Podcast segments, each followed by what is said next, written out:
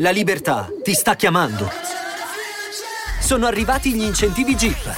Oggi sei libero di scegliere Jeep Avenger, il suburbano più compatto di sempre, in versione elettrica, ibrida e benzina, tutte alla stessa rata. Gli incentivi Jeep ti aspettano. Corri in concessionaria, ora. Info su jeepofficial.it. Pronto? Have you heard of Instacart Business? It's a new way to stock up on supplies, fresh ingredients, and last minute items delivered in as fast as one hour. Whether you run an office, restaurant, or store, you can get what you need from over 1,200 retail brands with delivery that moves as fast as you do. Sign up for Instacart Business and for a limited time, get free delivery and 2% credit back for one year with a free Instacart Plus trial. Visit instacart.com slash business to redeem. Instacart Plus trial for new users while supplies last. Plan renews at $99 per year. $250 credit back minimum. Excludes alcohol. Terms apply. Have you heard of Instacart Business? It helps you take on Monday with office supplies, snacks, and last minute items delivered in as fast as one hour. And with access to over 1,200 retail brands, you can get your team's favorites, even their break room coffee. Get delivery that moves as fast as you do. Sign up for Instacart Business and for a limited time, get free delivery and 2% credit back for one year with a free Instacart Plus trial. Visit instacart.com slash business to redeem. Instacart Plus trial for new users while supplies last. Plan renews at $99 per year. $250 credit back minimum. Excludes alcohol. Terms apply. Benvenuti nel podcast di M&A International Consulting. Qui i risparmiatori medi si trasformano in investitori esperti.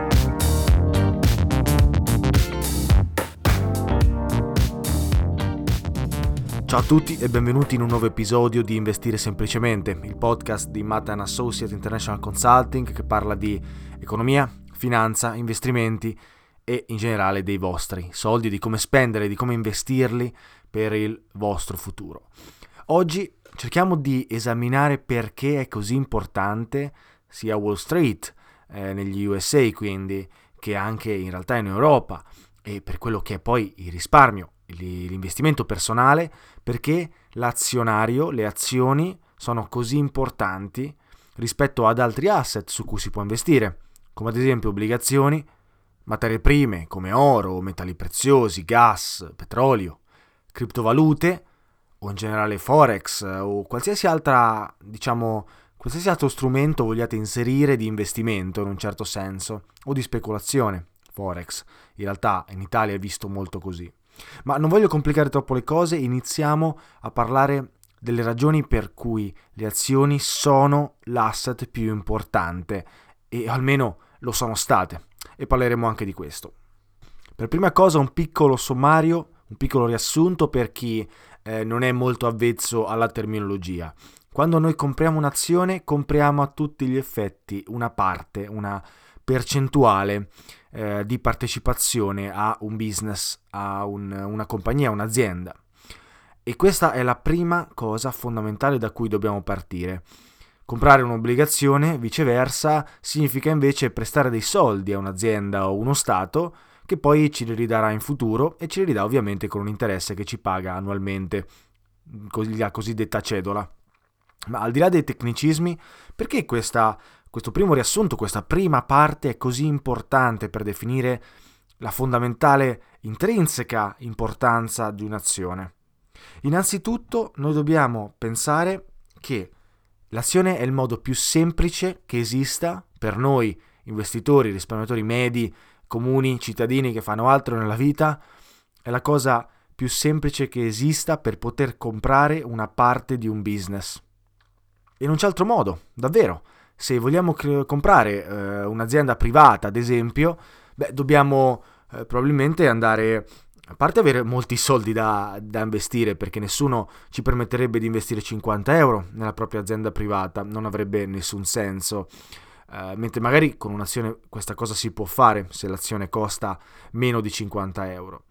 Ma eh, se noi vogliamo acquistare un business, un'azienda privata, dobbiamo probabilmente eh, andare da l'imprenditore cercare di spiegare perché vorremmo comprare quella parte di business, investire eh, buona parte dei nostri soldi basandoci su quelli che sono appunto eh, le financials, i fondamentali del business e comprare una parte che possa servire poi all'imprenditore per finanziare il proprio business, perché magari abbiamo del know-how da uh, inserire all'interno del, dell'azienda o perché magari quello che offriamo è utile all'imprenditore per poter portare avanti il processo produttivo, eccetera, eccetera, eccetera. Se vogliamo investire in un business privato, dobbiamo avere queste cose sotto controllo in un certo senso. Dobbiamo offrire eh, qualcosa all'imprenditore, che possano essere soldi, che possano essere appunto altre competenze, ma soprattutto poi l'imprenditore deve essere disposto a vendere suo, parte del suo business, perché se questa cosa non è un win per lui, non è qualcosa di utile per l'impresa, ovviamente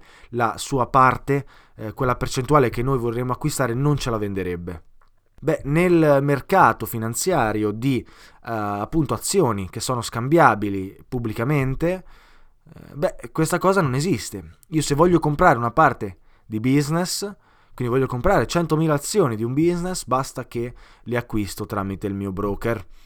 Viceversa, se voglio comprare un'azione e quindi ottenere la, una, uno 0,00001% del, del business, beh, posso farlo spendendo magari, se l'azione costa eh, così, 50 euro.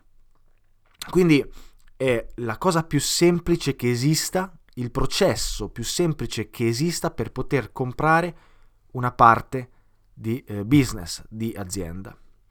Ovviamente essere proprietari di una parte di un'azienda significa anche uh, partecipare ai rischi dell'azienda, ma anche ai guadagni dell'azienda stessa. E di conseguenza avere in possesso un'azione concede il diritto proprio di partecipare a queste due cose. In realtà non è questo il punto che vorrei eh, spiegare, dimostrare in questo episodio, in questo podcast, però è una parte fondamentale su cui partire in un certo senso. E quindi mettiamo, mettiamo per iscritto, ricordiamoci che comprare scambiare azioni significa avere accesso facilmente all'acquisto di un business senza necessità appunto di molti capitali, senza necessità di competenze e senza tra l'altro chiedere il permesso in un certo senso al, all'imprenditore che ha già concesso parte del suo business al pubblico. In secondo luogo, ed è qui la parte centrale che vorrei che capiste bene, che vi entrasse bene nella mente, in secondo luogo, dicevo, comprare un business significa partecipare in un'attività appunto aziendale che cerca sempre di migliorarsi, di espandere, di crescere, di produrre più profitti. La base del capitalismo, soprattutto quello americano, ma in realtà il capitalismo anche europeo, comunque occidentale, e in realtà stiamo vedendo anche il capitalismo orientale, quello cinese, un po' diverso da, da quello USA, ma comunque stiamo vedendo molto profittevole, alle basi del capitalismo c'è il profitto, quindi le aziende vengono costruite, operate, strutturate per creare più profitti possibili, per aumentare la produzione il più possibile, per crescere ed espandersi e alla fine dei giochi far contenti tutti, clienti, proprietari, investitori. Quindi eh, è molto importante eh, pensare a questo quando si acquista un'azione un indice azionario che racchiude molte azioni, beh, tutte, tutte queste, eh, tutti questi strumenti finanziari alla base hanno un'attività che cerca sempre di raggiungere la massimizzazione del profitto, l'espansione, la crescita. Quindi possiamo eh, aspettarci, ed è questo il punto fondamentale, che nel momento in cui io acquisto parte d'azienda, eh, questa azienda voglia crescere. E ci possiamo aspettare che se l'azienda è profittevole, se l'azienda è ben strutturata, è solida finanziariamente e ha buoni, buone prospettive per il futuro, possiamo aspettarci che questa azienda in futuro aumenti di valore, facendo aumentare di valore la mia azione e di conseguenza eh, anche tra l'altro emettendo maggiori e migliori dividendi e di conseguenza fornirci le possibilità per avere un guadagno, per avere una crescita, per avere uh, un profitto importante nel lungo periodo. Beh, questa cosa che sembra abbastanza scontata non è così per tutto. Eh, se ci pensate, e voglierei prendere l'esempio più importante, più semplice, che è l'esempio delle criptovalute, investire in Bitcoin non è assolutamente così, perché alla base il Bitcoin ha eh, tutt'altra filosofia.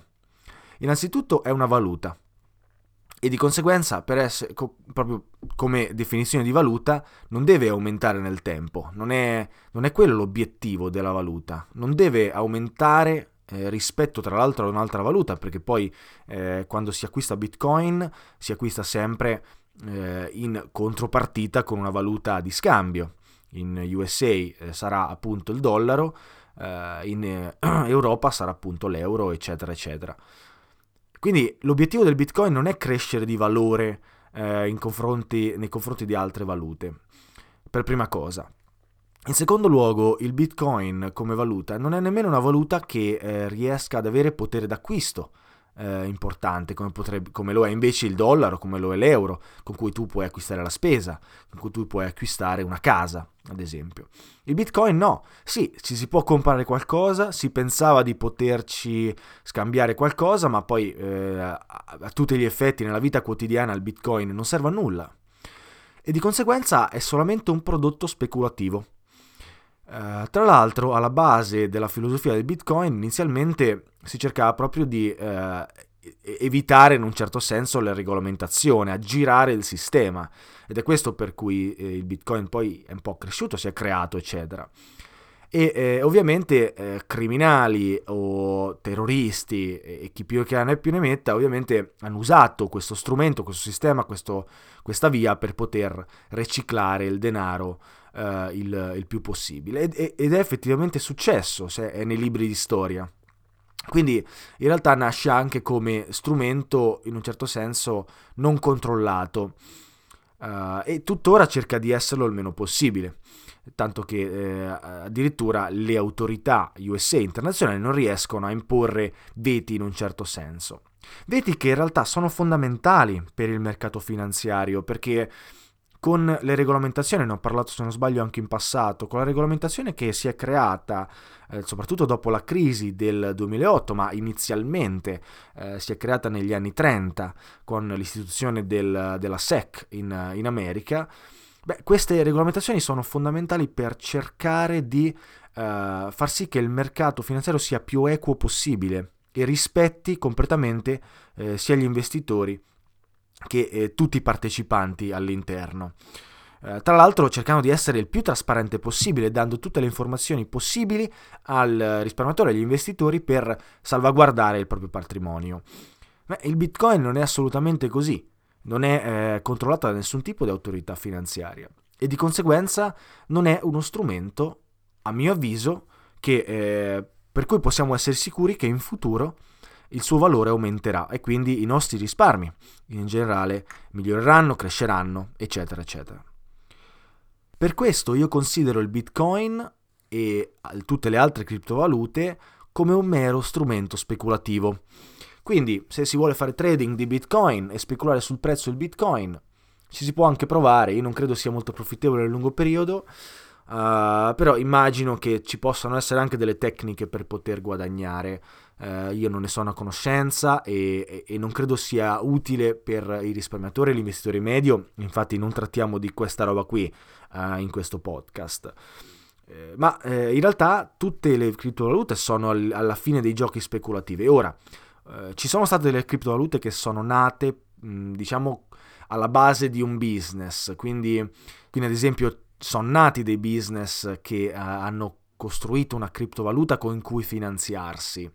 Eppure eh, molte di queste sono fallite e i business soprattutto erano start-up, micro business che eh, ovviamente non avevano abbastanza financials fondamentali alle spalle per poter essere considerati profittevoli. Di conseguenza investire in questi business eh, e quindi comprare le valute, le criptovalute diciamo con cui questi business si finanziavano era un po' come comprare penny stocks, quindi appunto azioni sotto uh, l'euro, il dollaro, anzi per essere completamente corretti, e con la speranza che sarebbero diventate la nuova Apple o la nuova Microsoft, ma la maggior parte, direi il 99,9% delle volte queste penny stocks poi in realtà non andavano da nessuna parte, in realtà anche eh, molto rischiosamente facevano perdere il capitale agli investitori.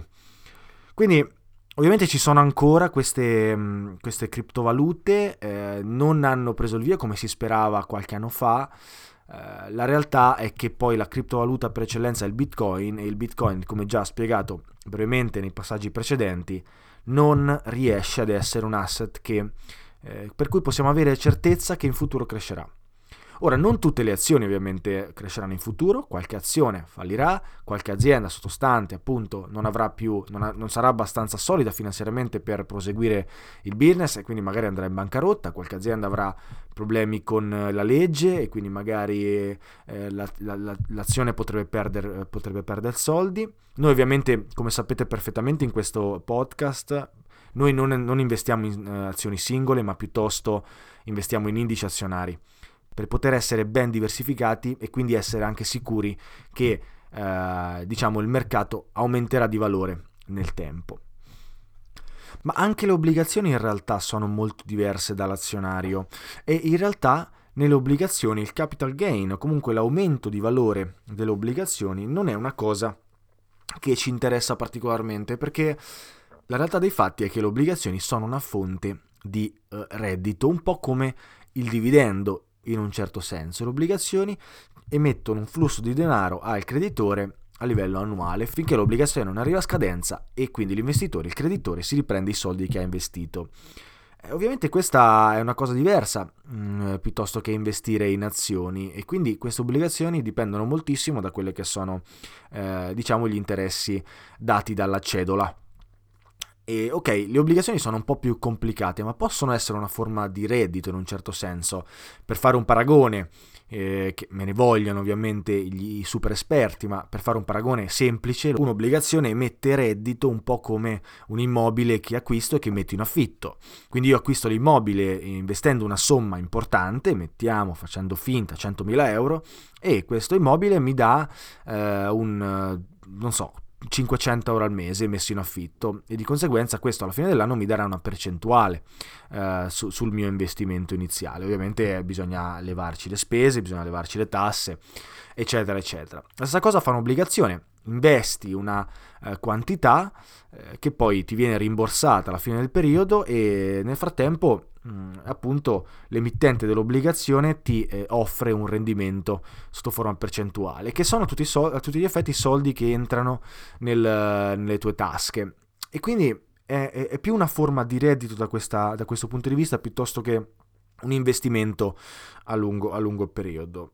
Ed è interessante, ovviamente l'obbligazione come anche l'azione sono entrambe forme di risparmio ed entrambe possono essere utilizzate con, come diciamo spesso, come sanno tutti i clienti che hanno lavorato con me, eh, con ovviamente rischi diversi eh, e per questo è importante riuscire a capire cos'è meglio per la propria situazione finanziaria attuale e per gli obiettivi di lungo periodo, ma sono forme comunque diverse di reddito.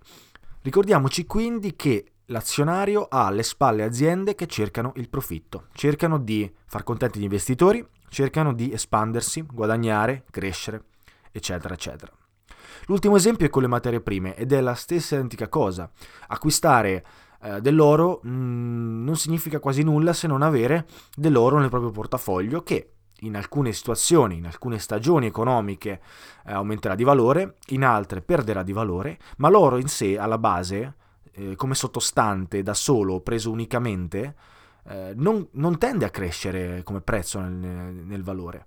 Certo, possiamo dire, potremmo dire che a livello di domanda e offerta, la domanda di oro come la domanda di petrolio prima o poi eh, smetterà di essere, di essere tale, quindi diminuirà e quindi il prezzo in generale potrà salire. Ok, potrebbe essere, eh, potrebbe essere una cosa interessante da dire, ma tra quanti anni il, il, petrolio, uh, il, petrolio, cesserà di essere, di essere, così a disposizione nel mondo e eh, in questi anni non ci sarà qualcosa che lo sostituirà? Pensiamo ad esempio alle macchine elettriche in questo caso o, o a tutte le varie tecnologie che possono venire fuori da qui a 50 anni per dire. Quindi di conseguenza sono ragionamenti che bisogna fare, è giusto farli, è giusto rifletterci, è giusto ragionarci, eh, però alla fine dei giochi non siamo certi con le commodities, con le materie prime, che questi prodotti eh, aumenteranno di valore nel tempo. Mentre invece possiamo esserne sicuri per dei business che sono solidi. Quindi ehm, io concluderei qui un po' questo, questo, podcast, perché avete capito dove voglio arrivare e penso in realtà che sia molto importante iniziare a capire cosa c'è alle spalle di un'azione e alle spalle dei grafici, numeri, eh, eccetera, ma in realtà anche di tutti i vari eh, di, degli altri asset su cui si può investire. Ricordatevi sempre che la finanza è molto più attuale, è molto più concreta, molto più fisica di quello che sembra. E, e spero che questo podcast in un certo senso vi abbia aiutato a capire cosa intendo con questo e in generale anche che vi abbia aiutato a capire dove potrebbero essere allocati i vostri risparmi. Ora, se eh, voi avete bisogno di una mano, avete bisogno di, di alcuni consigli per investire i, i vostri soldi, beh, non esitate a contattarci, eh, basta andare sul, sul, sito che dovrebbe essere eh, sotto in descrizione, dovunque stiate ascoltando questo podcast, e, e, da lì poi possiamo fare una consulenza gratuita mm, per conoscerci un po' e per capire se poi possiamo lavorare insieme, se, eh, se i nostri servizi possono essere utili eh, alle vostre necessità. Ora è stato un piacere essere qui con voi come al solito, vi auguro un, una quarantena tranquilla e, e speriamo che questo periodo passi in fretta che sta creando un po' di confusione in tutto il mondo e, vedremo un po' cosa ci aspetterà alla fine di questa, di questa storia. È stato un piacere come dicevo, ci vediamo ad un prossimo episodio. Ciao a tutti!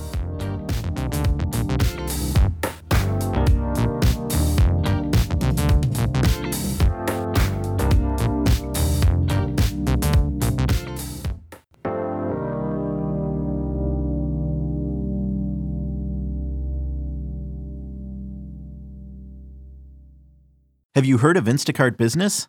It's a new way to stock up on supplies, fresh ingredients, and last minute items delivered in as fast as one hour. Whether you run an office, restaurant, or store, you can get what you need from over 1,200 retail brands with delivery that moves as fast as you do. Sign up for Instacart Business and for a limited time, get free delivery and 2% credit back for one year with a free Instacart Plus trial. Visit instacart.com slash business to redeem. Instacart Plus trial for new users while supplies last. Plan renews at $99 per year. $250 credit back minimum. Excludes alcohol. Terms apply. Have you heard of Instacart Business? It helps you take on Monday with office supplies, snacks, and last minute items delivered in as fast as one hour. And with access to over 1,200 retail brands, you can get your team's favorites, even their break room coffee. Get delivery that moves as fast as you do Sign up for Instacart Business and for a limited time, get free delivery and 2% credit back for one year with a free Instacart Plus trial. Visit instacart.com slash business to redeem. Instacart Plus trial for new users while supplies last. Plan renews at $99 per year. $250 credit back minimum. Excludes alcohol. Terms apply. Segui i podcast di Voice sulla tua app di podcast preferita. E se sei un utente Prime, ascoltalo senza pubblicità su Amazon Music.